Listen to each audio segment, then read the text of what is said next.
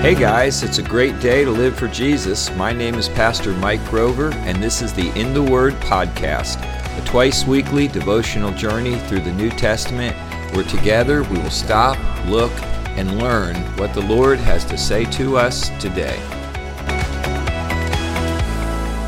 In the Word today, we are in Matthew chapter number 26, picking up right after Jesus' Olivet Discourse on Prophecy in chapters 24 and 25.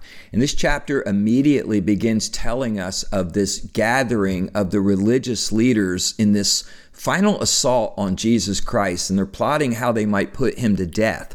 Over in John's account, in John chapter 12, of what's taking place here, he gives us the motive behind their ambition. And he says it's because so many people, so many of the Jews were coming to faith in Jesus Christ that these religious leaders were feeling threatened. They were losing their grip on the people because they were being set free and they were following Jesus Christ.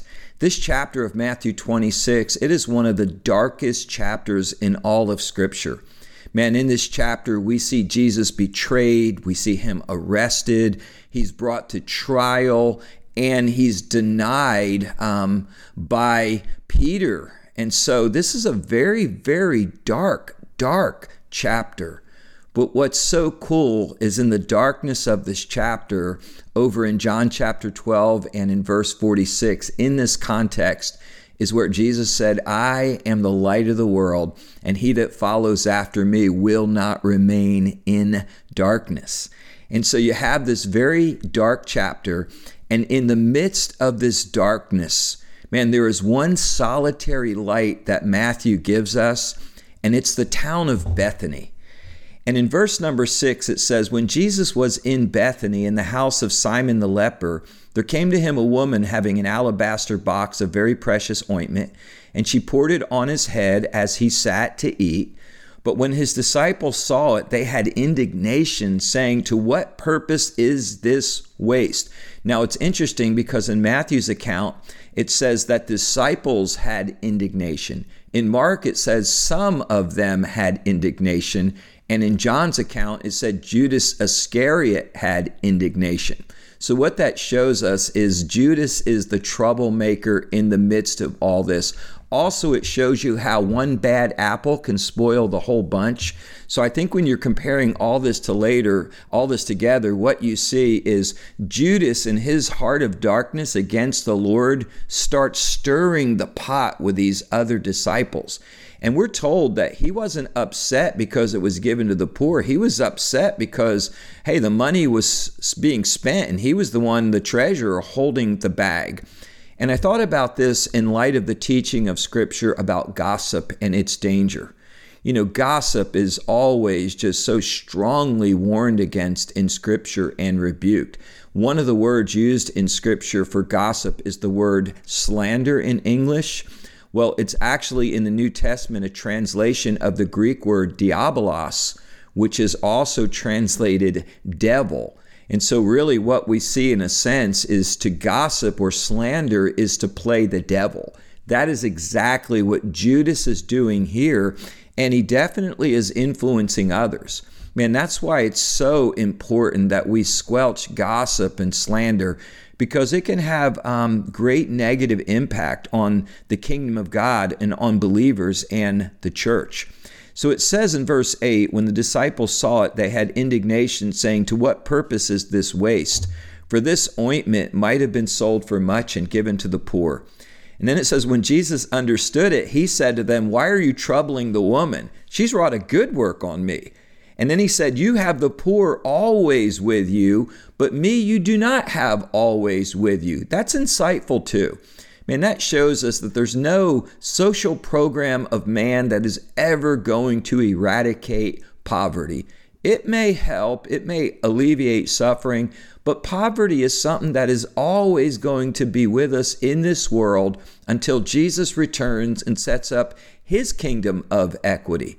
Now, along with that in Scripture, we're also taught to be kind to the poor, to give to the poor, to be generous to the poor, to consider the poor. So, this isn't an open door for ignoring the poor, but it just lets us know this is something that's always going to be a part of life.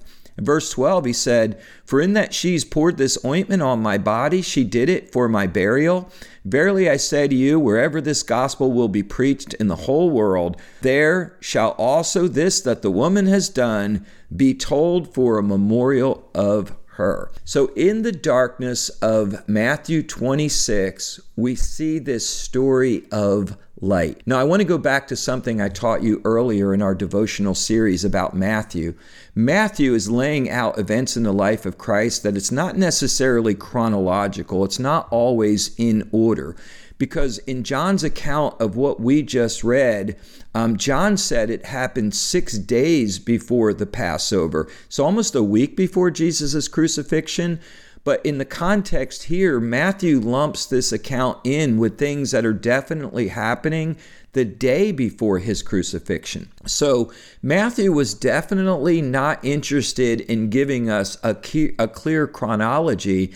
He seemed to kind of just group things together. It just seems like he was gathering all the darkest things that took place in the life of Jesus, and he put them all here in Matthew 26 except for this one light of this little town of Bethany. Man, Bethany was a town that was located just outside Jerusalem near the Mount of Olives, really considered by scholars to be a suburb of Jerusalem. A very small, insignificant town, but very significant in the life of Christ in the scripture. Man, this is the hometown of Mary, Martha, and Lazarus, Jesus' very, very close earthly friends. Man, this is where Lazarus was raised from the dead. It's telling us here that he was in the home of Simon the leper. I think this is really cool because we really don't know anything else about Simon other than what we're told here and in Mark's parallel account that he was a leper. So, what we do know about Simon is that he's called the leper to distinguish him from all the other Simons running around the New Testament. Simon was a very, very common name, kind of the male uh, counterpart to the popularity of the female name Mary in Scripture. You got all these Marys and all these Simons running around. So, to distinguish this Simon from the rest, the writer called him the leper. Now, the fact that he's a leper and it says that they're meeting in his house probably indicates to us that he's a healed leper because they wouldn't have been in this close proximity with him otherwise. So, man, just deducing from the fact that this man with open arms is receiving Jesus into his house and he used to be a leper. Man, you just got to imagine this is one of the many people that Jesus healed in his earthly ministry. When you get to the end of John's gospel, it says that there are many other works that Jesus did that are not contained uh, in the gospels because the books would not be able to contain them all. So I think Simon's one of these works that uh, wasn't contained in this town of Bethany, you have this close friendship with this family. You have Simon with open arms. You have this broken box of ointment worth about a year's salary being poured out on Jesus Christ. Man, Bethany is just this town of welcome to Jesus Christ. And you don't want to miss this about Bethany. This is where Jesus ascended back to heaven after his crucifixion and resurrection. Because in Luke chapter 24 and verse 50, it said he led the disciples out as far as Bethany before he departed from them there at the Mount of Olives. And, and by the way, when Jesus comes again, this is where he's going to return to. Acts chapter 1, verse 11, Luke quoted the angel saying, This same Jesus that is taken from you, who's gone up into heaven, will come back to you in the same way he went up. So the angel's saying, What you're seeing is going to be reversed, and he's going to come back the same way. And if you're wondering where he's coming back to, well, Zechariah 14 4 says, In that day, in the day of the coming of the Lord, his feet will stand on the Mount of Olives east of Jerusalem. Man, what is that? It's the town of Bethany. So when you read the book of Revelation in that awesome, awesome chapter of nine, uh, chapter 19 of Jesus returning with eyes of fire on a white stallion with the armies of heaven coming back to the earth, you know where he's coming back to? The little town of Bethany. And you can't help but read this chapter and, and not come away with this understanding of the Lord. In God's economy, insignificance has great significance. Because in man's perspective, you know, it's all about the rock star personality. It's all about the brand. Man, it's all about the wow factor. But to the Lord, it's about the relationship, it's about faithfulness, it's about the humility of heart. Oh, little town of Bethany, little insignificant town, but man, so significant to the Lord.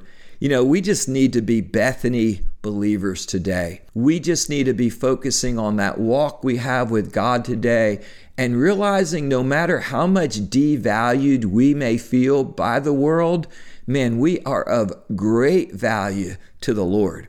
And so the word for today is this let's be faithful in our personal relationship to Christ with a humble heart of worship. Let's just break our alabaster box for Him today. Let's live with an authentic life of radical generosity that no matter how insignificant we may feel in this world, man, we understand that we are greatly significant to the Lord. Thank you for listening today to In the Word. Join us every Tuesday and Friday for new episodes as we continue our devotional journey together through the New Testament.